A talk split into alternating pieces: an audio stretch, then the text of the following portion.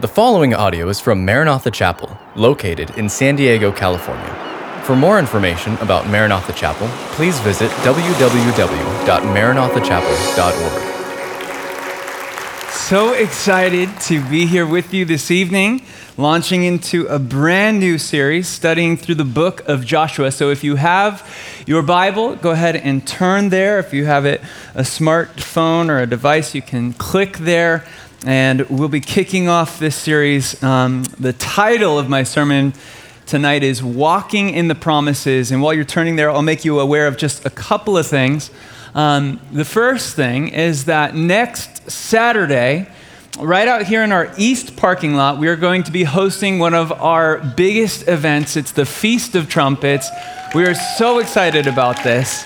And the Lord has already begun to prepare a message on my dad's heart, Pastor Ray, and uh, this is going to be the one that you do not want to miss. There is so much going on in our world, and it's never been more important for the church to be gathered together, especially as we consider the Lord's timetable of prophetic events. This is the one you want to be at, folks. It's a bring your own chair event, so you can uh, bring some some chairs and some blankets, bring the kids. We're going to have glow sticks for them. It's going to be a lot of fun party atmosphere, and, and so that's going to be awesome. And then the other thing I wanted to mention is right here on uh, Solomon's porch on Wednesday, October seventh, we're going to be taking our service and turning it into a worship night.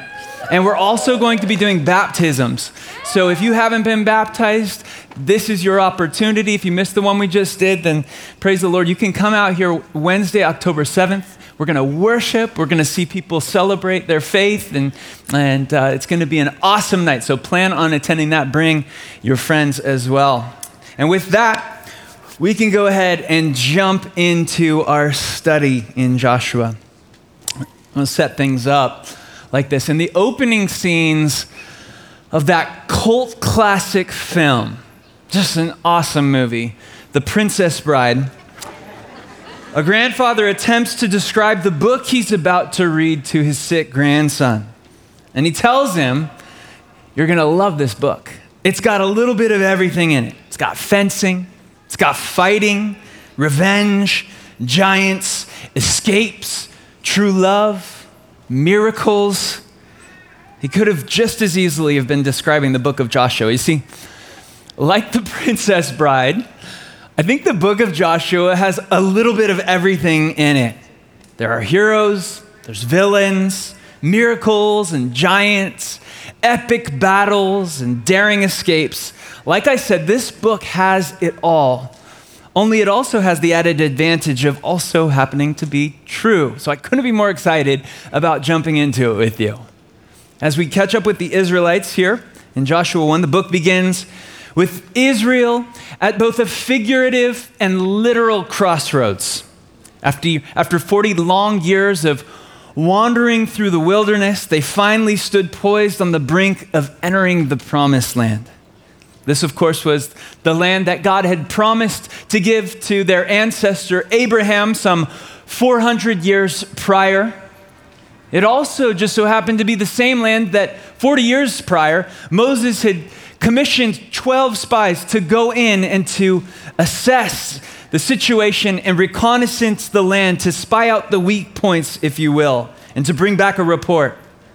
And if you'll recall, when those spies came back, the, the vast majority of them concurred that it was indeed a land flowing with milk and honey, just as God said it would be. They brought back grapes the size of basketballs to prove it.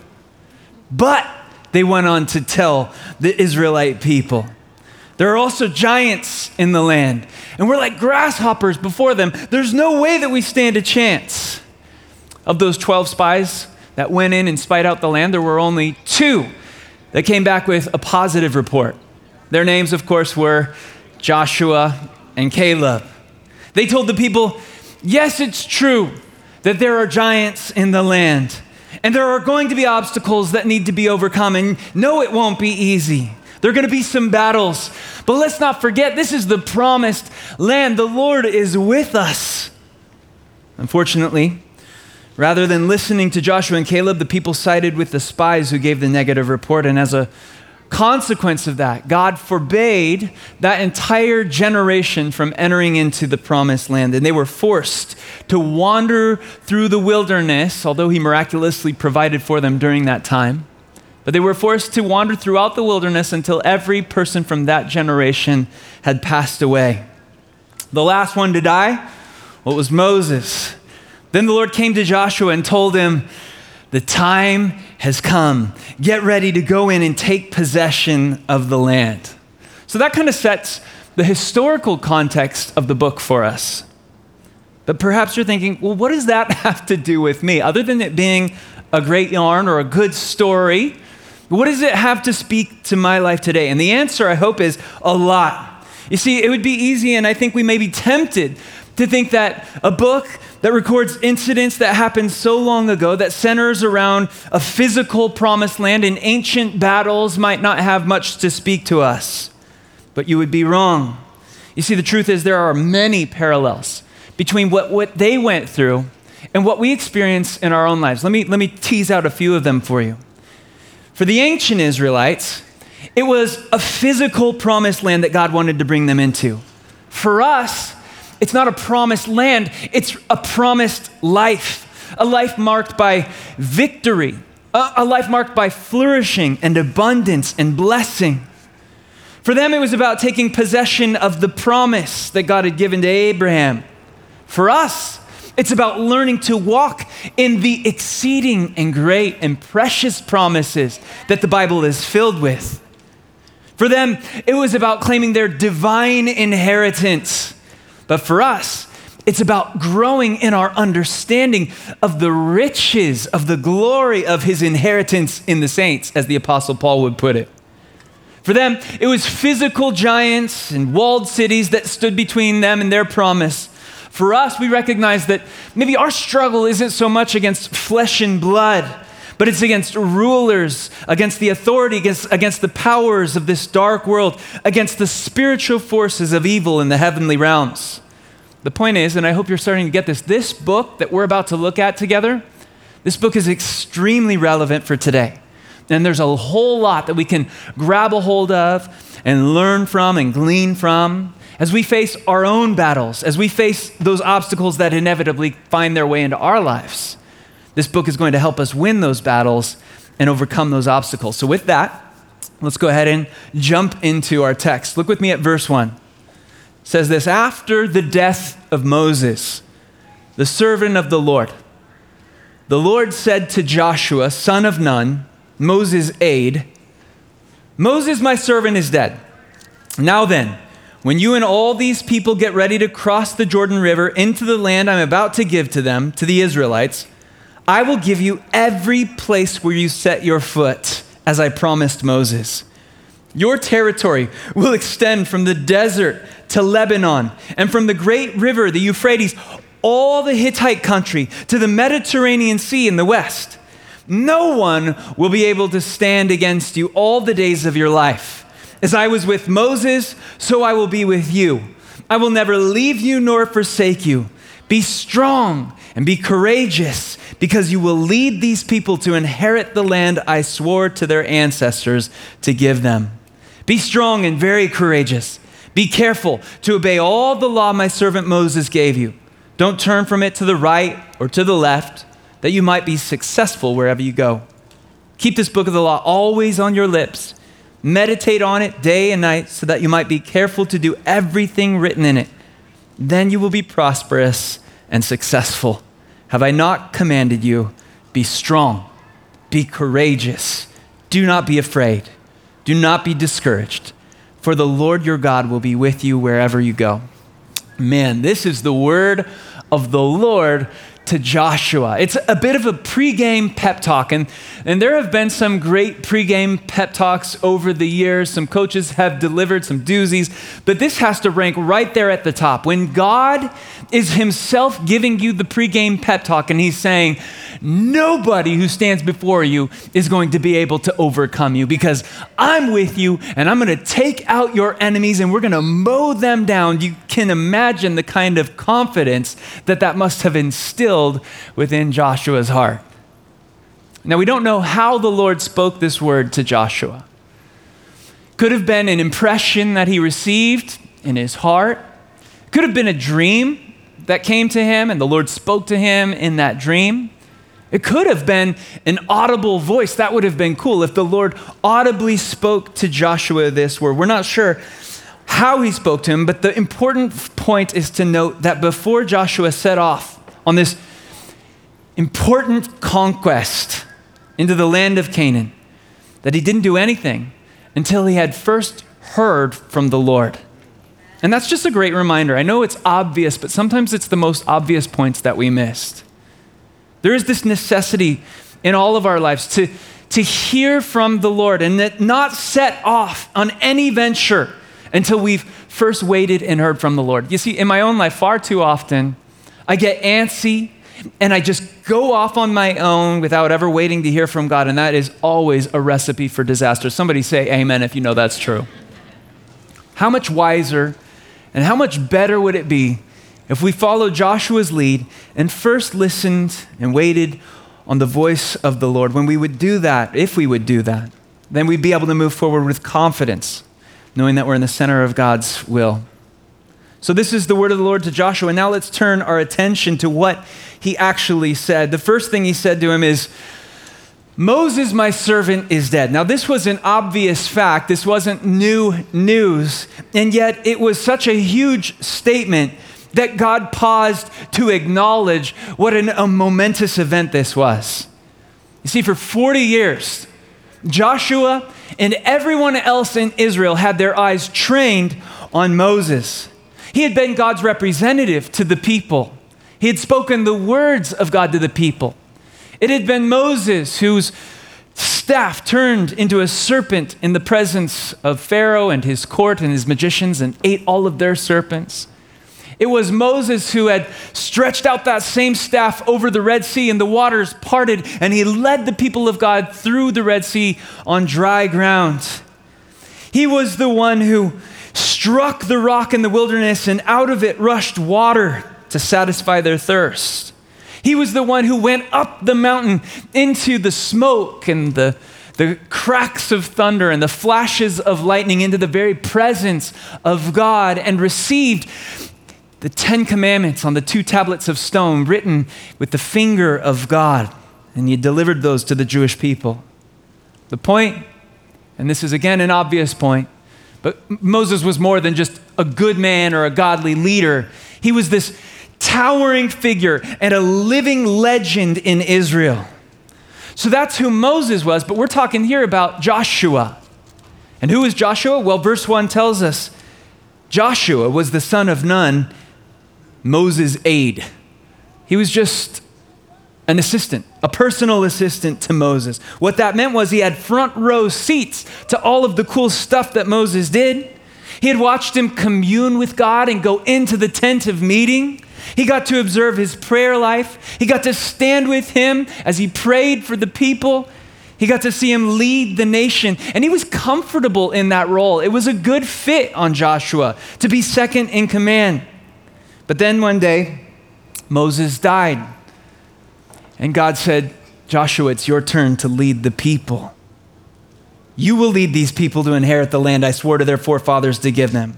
Now talk about having some big shoes to fill. Now, I get what this feels like. You know, standing behind this pulpit, my dad is Ray Bentley, world-renowned prophecy expert and Bible teacher extraordinaire. And so every time I get up here, I'm aware of the fact that I have these big, huge shoes, and my dad casts a long shadow, but as long as his shadow is, it's not as long as Moses' shadow was. I mean, Moses cast like a really long shadow. It's not easy to follow a legend, right? Can you guys name the president who followed George Washington? Who coached the Packers after Vince Lombardi? Who coached the Bears after Mike Ditka? You see these names, not that they're insignificant, it's just that they're easy to forget because these men were trying to replace men who seemed like they were irreplaceable. Now imagine you're the guy that follows Moses. I mean, that's just like beyond, right? Like, it's like being the band that comes on after the e, uh, the Beatles, right? They're like, wow, another great set by the Beatles. Next up, we've got Jim. Take it away, Jim, you know. That's the unenviable position that Joshua found himself in, and I'm sure he was feeling the pressure. I mean, what if he wasn't up to the challenge? What if he messed up? What if he wasn't strong enough, smart enough, or good enough? I'm sure he felt overwhelmed, ill-equipped, and underprepared. The Lord knew that Joshua was feeling this way, which is why I believe he said these words to him, and this is in verse five. He said, "As I was with Moses, so I will be with you. That's right. I'll never leave you. I'll never forsake you.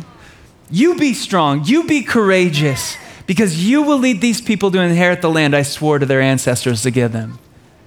Do you, Joshua, and just know that I'm with you. And notice how God reminds him in this statement of two facts. He reminds him of the promises that he had given, and he reminds him of his abiding presence. And these are the two reasons why Joshua knew that he could be strong and courageous, even in the face of overwhelming odds. Be strong, be courageous. Why? Because I'm with you, and I've given you my promise. And every promise is yes and amen in Christ Jesus. And I'm here to tell you that what was true for him is equally true for every one of us here tonight. That's right. You see, God has promised us, just like he promised Joshua, that he will always be with us. So just after the resurrection, Jesus gathers his disciples, and he gives them their marching orders. He says, "All authority in heaven and earth has been given unto me. So you guys go therefore and make disciples of all nations, baptizing them in the name of the Father, the Son, and the Holy Spirit. And teach them to observe everything I've commanded you. And lo, I'm with you to the very end." So these are the marching orders of every Christian.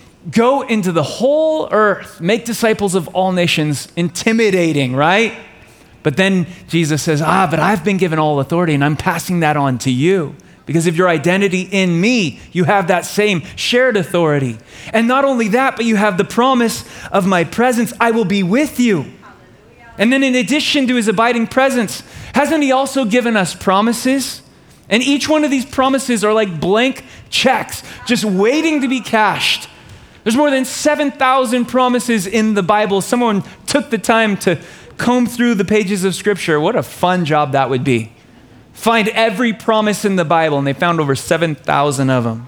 And every one of those promise, promises is yes and amen. And that's why you and I, we can be strong and we can be courageous as we head into the great unknown, because we don't know what tomorrow holds. twenty twenty, I don't know what you thought it was going to look like, and in your forecast, I promise you it didn't look like this. And so we don't know what tomorrow holds, but we know who holds tomorrow. And so we take confidence, we can be courageous, we can be strong because we have his promises and we have his presence. There's something else I want you to notice from this, these first couple of verses here, what God told Joshua. He said in verse three, I will give you, I like that, I will give you every place where you set your foot, as I promised Moses. Now the thing to note about this statement is, on the one hand, God is promising assured victory. I will give you. It's already done. The battle has been decided. I'm going to give it to you. But there's a condition. I will give you every place that the sole of your foot touches. That's it. You see, God was going to give him the land, but he had a part to play.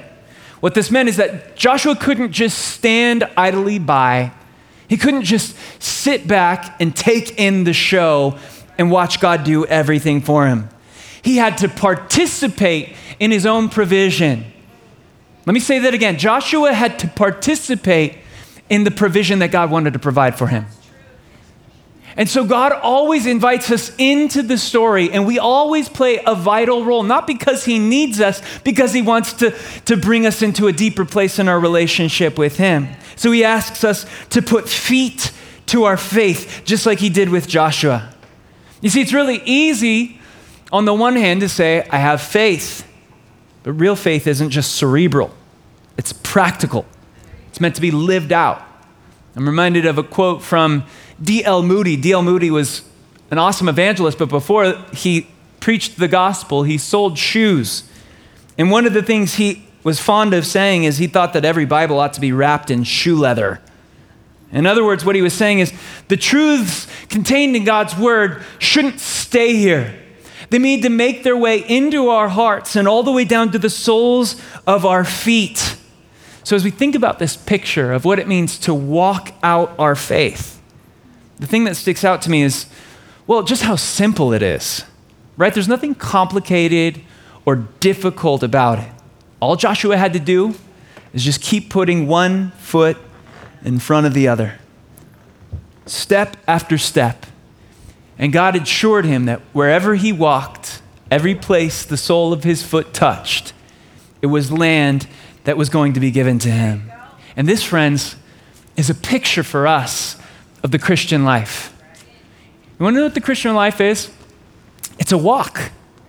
What did Micah the prophet say? Micah chapter six, verse eight. He has shown thee, O man, what is good and what the Lord requires of thee, but to do justly, to love mercy, and to walk humbly before your God. So we're called as Christians to walk out our faith. But what does that, what does that really mean? What does it mean to walk with God? Well, think about it like this.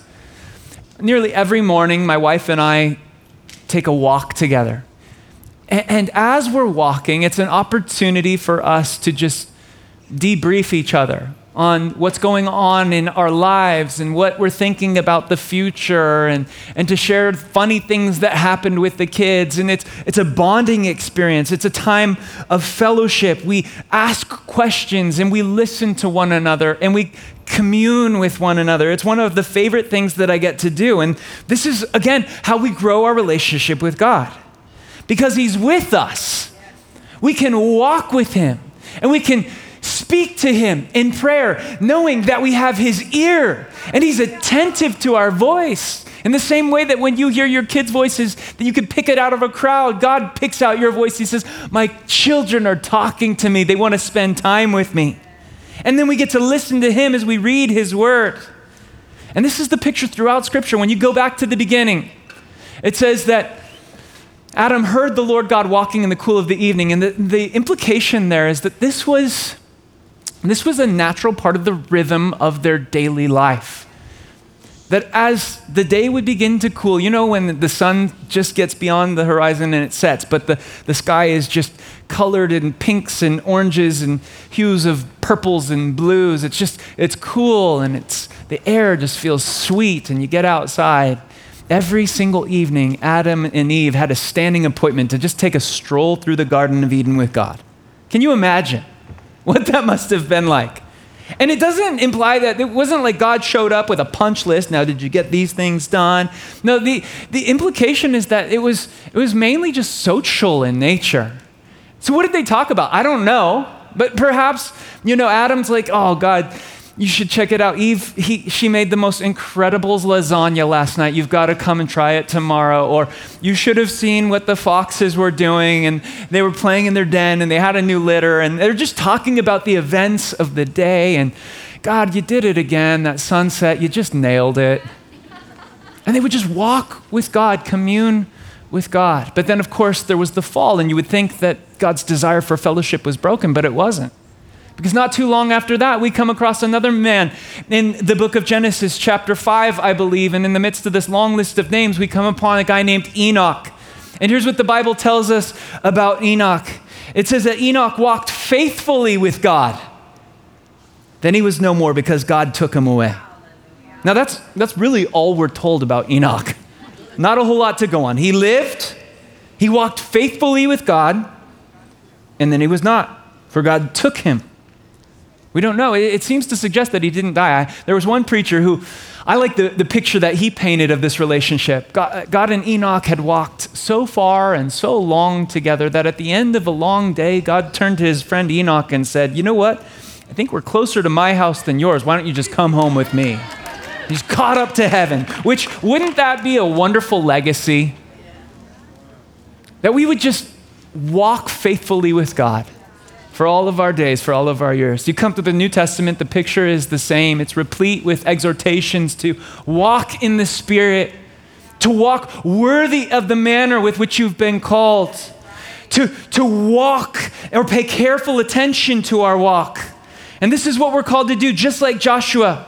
In his case, he was walking through a physical land, laying claim to real promises. In our case, we're called to walk through the promises of God and lay claim to spiritual territory. You see, Jesus, our greater than Joshua, has already secured for us everything that we'll need for life and godliness. But we still have to go out. We have to activate our faith and take possession of that life and claim it. It's something that requires action. We can't just twiddle our thumbs and, and hope that it happens. We have to take partake. We have to walk. And here's the other part of that. Once you've begun to walk, don't stop. This is so key. Something that becomes clear as you read about the land that God was wanting to give to Joshua and the Israelites is that in order for them to claim all of it, they were going to have to log a serious amount of miles. Like, Joshua was going to have to be one of those power walkers. You've seen these people? If he's going to claim all the land that God's going to give him, he's just going to have to walk and walk and walk and walk and, and get his steps in. Because that's the only way he was going to get through it all. Interestingly, when you, when you go through and you look at the land that God, the borders that God had given to Israel, that surface area encompasses a landmass of about three hundred thousand miles. Now that's a lot of land. But sadly, did you know that the most, the most land that Israel ever occupied at one time at the height of their power was only about ten percent of the area that's described here in these verses? Now that's incredibly sad, isn't it? God says it's yours for the taking. All you have to do is put the sole of your foot on it. I've already given it to you. But they never fully realized it or stepped into all that God wanted to give them. They stop short. And, and, and you know as well as I do that the same thing often happens in our lives. How many people have you known over the years who at one time they were, they were on fire for Jesus and they had a walk that you envied because they just knew the Lord so well. But the fire in their heart has cooled. They've stagnated, they've stalled. In some cases, they've regressed and their walk has become a saunter. And they've slowed down. I wonder if that's you. How's your walk? Is there any territory in your life that God is waiting for you to step out and claim? It could be, it could be that the enemy right now is squatting on territory that God has already promised to give you victory in. And what you need to do tonight is you need to say, no more. That's right. I'm taking back. Or I'm stepping into what God has given to me. I'm claiming victory in those areas of my life. God says it's mine, and I'm taking it. He's already told me that none of my enemies will be able to stand against me. He's told me that I'm more than a conqueror in him. He's told me that he's with me, that he'll never leave me nor forsake me. So fear, go. Depression, leave. Doubt, disappear. I'm stepping out in faith, and I'm claiming what's mine. Somebody say amen. Amen. We got to do it. We can't just say it. You got to put your feet, stomp your feet, somebody. Amen. We're putting feet to our faith tonight. As we move into this next section in verses six through nine, God tells Joshua, be strong and courageous. You will lead these people, and they will inherit the land that I swore to their ancestors to give them. And be strong and courageous, he says it again. And then obey all the law my servant Moses gave you. Don't turn to the left or the right. But keep this law always on your lips. Meditate on it day and night. And do everything written in it. Then you'll be prosperous and have good success. Be strong and courageous. Do not be afraid and do not be discouraged, for I am with you. Over and over and over and over and over and over and over again. God says the same thing to Joshua. He tells him, be strong. Be courageous. Take what's yours that I've given to you. Now, these aren't suggestions. They're commands. And if you're going to lead in any capacity, and by the way, you are a leader.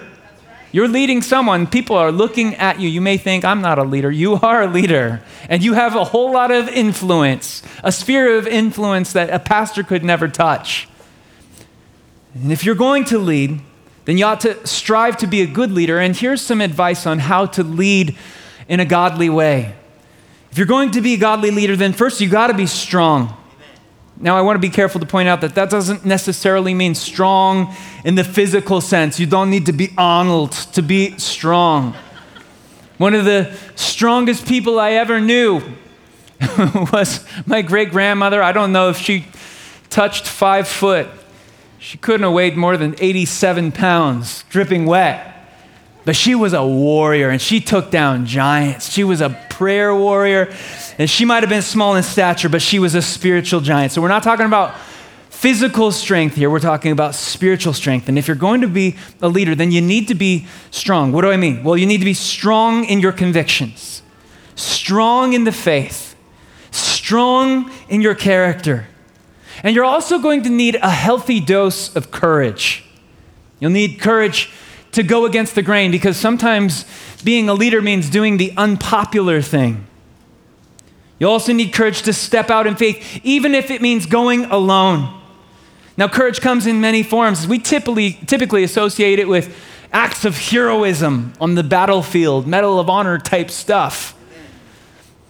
But more often than not, I've found that it's those small acts of courage in the areas that no one sees that lead to these dramatic, radical changes that everyone admires and wants.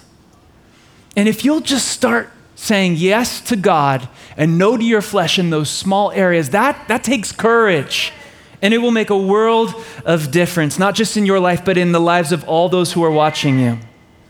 You see, we're not all called to lead countries like Joshua, or companies, or churches, or social movements. Yet each of us is called to act with courage in some way. And every time you take action in the presence of your fear, listen, you dilute its power and you dial up your own. You've no doubt heard it said that courage is not the absence of fear. It's the willingness to forge ahead in the face of fears. And I believe that's true. To be effective leaders, we're going to need strength and we're going to need courage. And then he goes on in verse nine and he says that again, be strong and be courageous. But then he adds in, don't be afraid. And don't be discouraged. Now, now, fear is what the enemy will use to keep you from stepping out, right? So often in life, the hardest step is the first one. And it's just so hard to take that first step in any venture of faith, whether it be moving to a foreign country to do missions work or m- becoming part of a church plant or just sharing the gospel with your neighbor. The first step is the hard one, but then you begin to grow some inertia. So he says, don't be afraid. And the antidote to fear is courage that comes from knowing Jesus is with us and he's given us his promises. And he says, don't be afraid and don't be discouraged. Now, if fear is what the enemy uses to, to stop us from starting out, then discouragement is its evil twin, and it's what the enemy uses to keep us from finishing strong, right? As we're walking in our faith, as we're walking in the promises, as we're claiming territory for Jesus, the enemy sets in with discouragement, and it gets hard, and we think we're the only ones, and that's when we're tempted to just throw in the towel, and we think, what's the point? It doesn't make any difference. And God says, no, don't be afraid. Don't be discouraged. Be strong. Be courageous. I'm with you and I'm for you. Man, where are we reminded of these truths? How do we feed our souls with this narrative that is so important to play on repeat in our minds and in our hearts? We open the book. So we keep this book on our lips. We meditate on it with our hearts. You guys are well taught. You know that the word meditate there means to chew. To just kind of, oh man, it tastes so nice, you got to chew it twice kind of thing. And you've heard about how cows have, what is it, four, seven stomachs. They'll chew on grass, chew the cud, they call it. They swallow it into stomach number one, and then they're like, I miss that food. Blah! Chew it back up some more, and then into stomach number two, and blah, comes back up. And they can't. Beautiful imagery there in our Bibles. Just meditating on the Word of God. But we can't, we can't just read it. We can't just speak it. We can't just hide it away in our hearts. We got to live it out. He says, be careful to observe it. Don't let it just be an exercise in mental acuity. Don't just stimulate your cerebral cortex. You got to get out and live out your faith. We can't have a Jeffersonian approach to or Christianity. You know how he would just pick and choose the parts of the Bible that he liked, and then literally with a pair of scissors, he cut out all the parts he didn't like. No, I don't want to do that.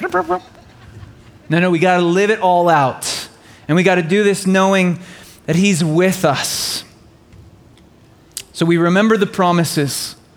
We remind ourselves of his presence. We read the word, and then we just get to sit back and enjoy the victory. Let's pray. Thank you, Father, for this introductory study of Joshua. I love the example that he is to us of a man of God. And we are in a situation not unlike the Israelites so many millennia ago as they stood poised on the brink of entering into an unknown land. They knew that there were battles before them. They couldn't go back to where they'd been. They were afraid to move forward into the unknown, and so they just had to walk in faith, trusting you. And, and Jesus, teach us to do that very thing. Lord Jesus, where their enemy has come in and gotten a foothold in our hearts, Lord, we want to we want to drive him out tonight. And we claim that space. We claim every nook and cranny, every corner and closet of our hearts as rightfully yours. Thank you for listening to this podcast from Maranatha Chapel. If you haven't already, please subscribe for weekly messages. Feel free to share this podcast and join us for our midweek revive service held Wednesday evenings. Visit our website at w w w dot maranatha chapel dot org for more information.